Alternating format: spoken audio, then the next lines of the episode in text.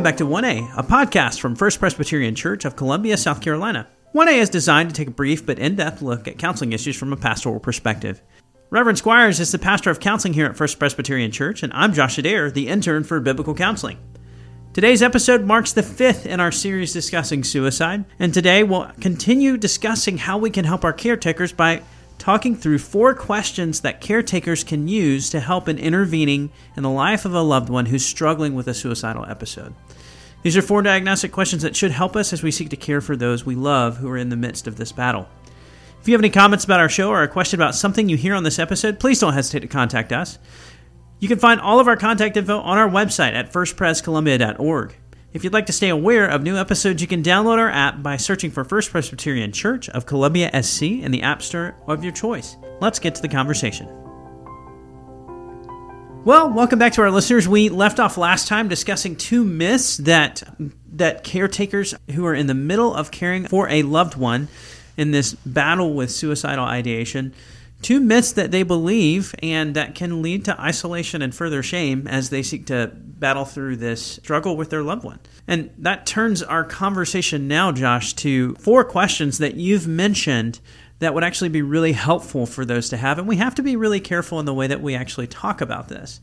Because as you shared before, we want to be careful that just because we're giving folks four questions to ask of someone in the midst of a suicidal episode, or someone who's come forward to you about uh, any kind of suicidal ideation, we're not trying to create a level of competent people who are able to handle the crisis that this uh, involves by themselves. Like that would only go against our myths. And so we're actually trying to create a, a, preparedness, I guess you could say, for the moment that a loved one does come to you with these things. There's so much shock that can come with that that it's actually helpful to have these in your arsenal of questions just to kind of navigate through and ask so that you can actually assess where they are as you seek to love them in the midst of what can be such a hard thing to deal with.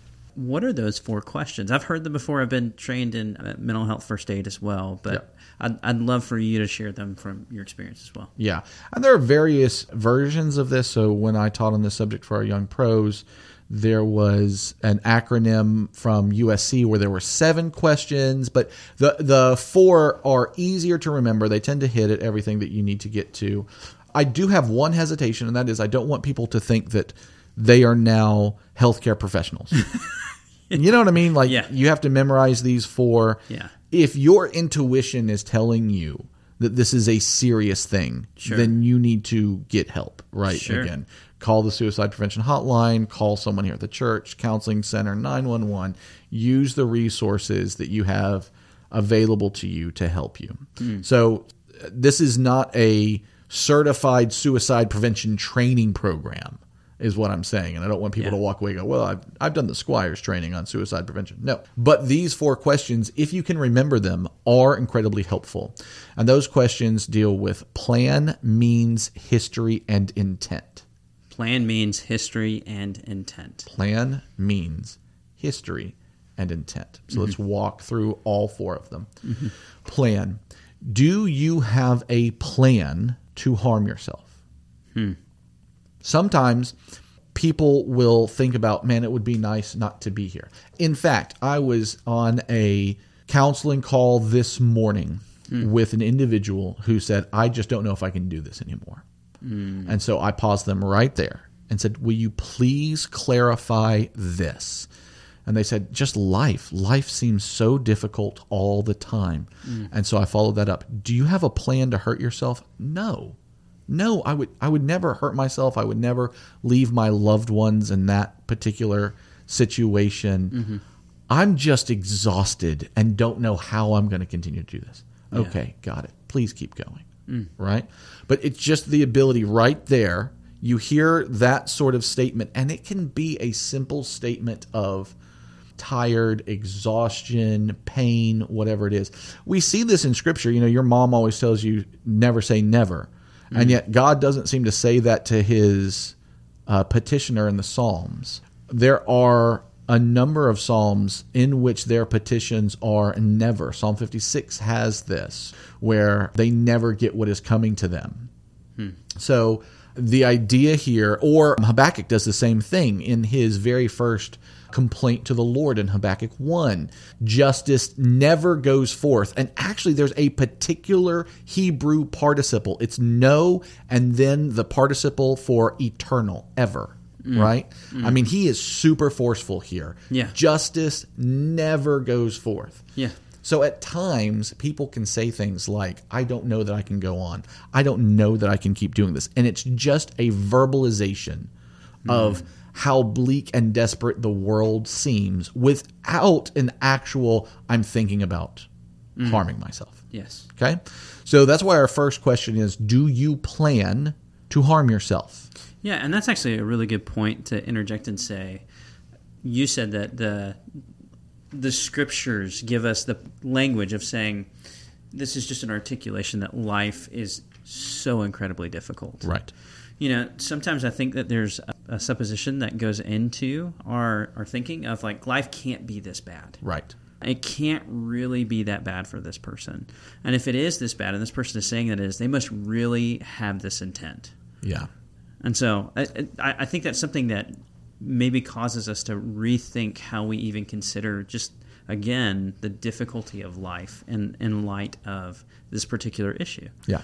So Let me tell you, anecdotally, I don't know what the stats are, but anecdotally, I would say that when I ask this question, which is why it's always first, do you plan on harming yourself or do you plan on, on killing yourself? Which is a more direct but difficult question to ask because sometimes harm can go to like cutting or something like that. Sure. Uh, but if you get a sense it's suicide, do you plan on killing yourself? I would say 90% of the time, the answer is no. But people are so afraid of pushing in on this particular topic, they almost want to duck and cover. it's kind of like the grenade of help. Yes, I want to throw a grenade of help. I want to throw you a lifeline. But Right. ah! yeah, yeah. it's it's the the turtle methodology for helping. You know, just pull into your shell, Yeah. and then let's just pretend like you didn't say that, Yeah. and move on to something else. yeah. and instead to be able to just like i was saying with that person that i counseled this morning just pause and say okay i heard you say this i just need to check in are you planning on harming yourself right? No. Mm. Great. That's what i need to know. Yeah. All right. So Yes. Next question. so plan. Do you plan to harm yourself? Means. Do you have the means to actually accomplish this?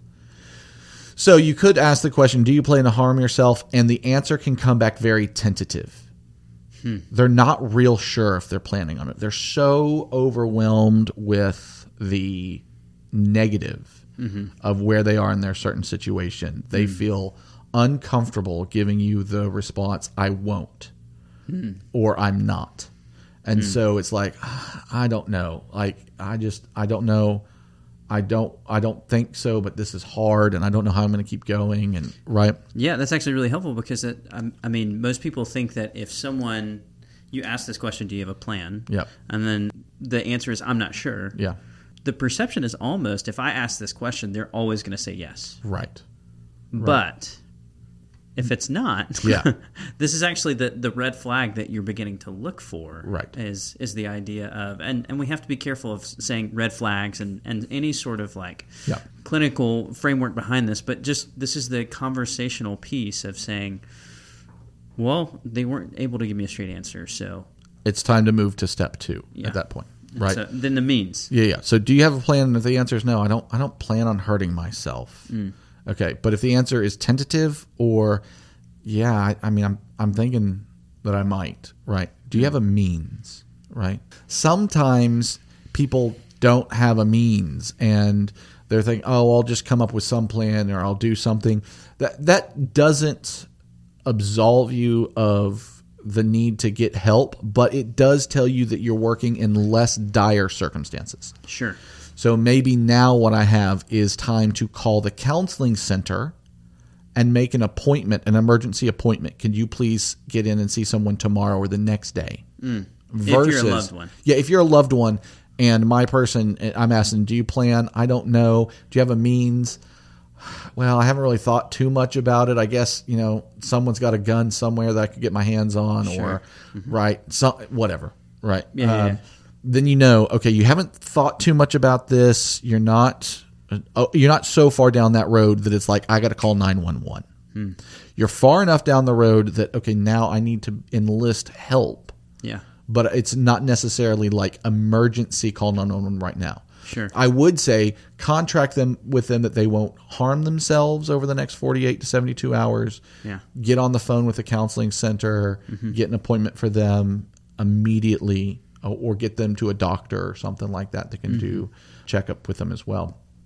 But you're not 911. And when you say contract, you mean get a verbal commitment from them. Yes, This is not something you plan on executing Yes. before we can get you some help. that's right. That's, That's right. helpful. Okay. So Plan means plan means history. history. Hmm. Have you ever tried to take your own life before? Yeah. Not have you ever contemplated taking your own life before. Most people have contemplated that even in fleeting thoughts during their adolescence. The very rare person who has never had the thought about suicide. Yeah. Or even just the circumstances of life and its suffering. We go back to that again. Yes. Of it can be so severe in a moment that every person can struggle with that thought. Yeah, I just want I just want to go to glory, right? Yeah. I want the pain to end. So, not have you thought about it before, but do you have a history of actually attempting suicide? Sure. If the answer to this is yes, and this is more a cut or dried sort of thing, right? The other ones are more reflective, make you pause. This one is is more yes or no. Mm-hmm. Okay, and if you get a yes, that automatically intensifies mm-hmm. your reaction. Even if the first two are a little fuzzy, if you've been treated for suicide before, suicidal ideation before, now I know like I need to I need to find out who's treated you, what's happened before, get those people on the horn or just call mm-hmm. 911 and get them to be involved. And when you say treatment, this is another really good clarification to bring. Of this is they've actually been in, uh, not institutionalized is probably not the right way of saying it, but they have been in an inpatient section of That's a right. hospital where they were there was a crisis. They were called Right. or the the authorities or the hospital was called and they were transported there. Right. Or they had to be put under the direct care of a psychiatrist or something like that. If you know, it could be that someone has a psychiatrist on call that they were being treated for anxiety, depression, and suicidal ideation came on board. And so rather than going to a hospital, they could just immediately call that psychiatrist. Mm-hmm. But it's some sort of formal treatment Sure. for suicidal ideation. And it, it could be a therapist. It could be, mm-hmm. you know, you've gone to counseling for a period of time about this particular issue. Sure. But if the answer is yes, I have a history of suicidal ideation, mm-hmm. Then that lets you know you're in a you're in more serious waters. And again, you're not if you're listening to this, if you're listening to this and you're a trained mental health care professional, you know all of this, right? Mm-hmm. If you're not a trained healthcare professional, this may be the first time you're hearing some of this. And if you're not a trained healthcare professional, you need to have, you know, the ejection handle needs to be a quick pull for you. Mm. And so if someone says yes, it needs to be I'm with you until we can get professional help Absolutely. right? And then whatever that professional help is, we're going to get get it on board and helping, mm. right? Cool. And then the last question is intent, mm. right? Do you intend on killing yourself? So they mm. might have a plan. They might have access to the plan or to the means that they would execute that plan with. They might have a history. They've done it before. But if you ask the question, do you intend to kill yourself? And the answer is no. That just brings the whole thing back down again. Yeah. So it's almost as if you were saying like that. If the first three are yes, Yep. and then uh, the, almost like Spinal Tap, that goes up to 11, 11, it's yeah. got one extra. Yeah. Yeah. The fourth, if it's a no, I do not have the intent. Yeah. Yeah. It absolves it down to a lower level. We, yes. I mean, it, not not completely. It is it is the most determinative of the four questions, right? So it doesn't negate yeses to the other three. But if you say, "Do you intend to harm yourself?" and they say no, mm-hmm. I- and, and and just think about this: if you ask someone, you know, they say, "I don't think I can do this anymore," and you said, "Do you plan?" Do you have a plan for hurting yourself? And the answer is like, yeah, I've thought about it, and this is what I would do, and this is how I would do it. Okay, do you have access to those means? Yes, I do. Have you ever been treated for this before? Yes, I have. Do you intend to do that to yourself? No. Mm. Okay. Now I've got a little bit more room. Hmm. okay, because the other three were yes, I still want a contract from you hmm. verbally that we're not going to we're not going to move towards a yes to that last question. Yeah. And we're going to get help. Hmm. If that's with a therapist, if that's with a psychiatrist, whoever, doctor, whatever that is, but we're going to come up with a plan to get the helpful professionals around you that can give you the help that you need.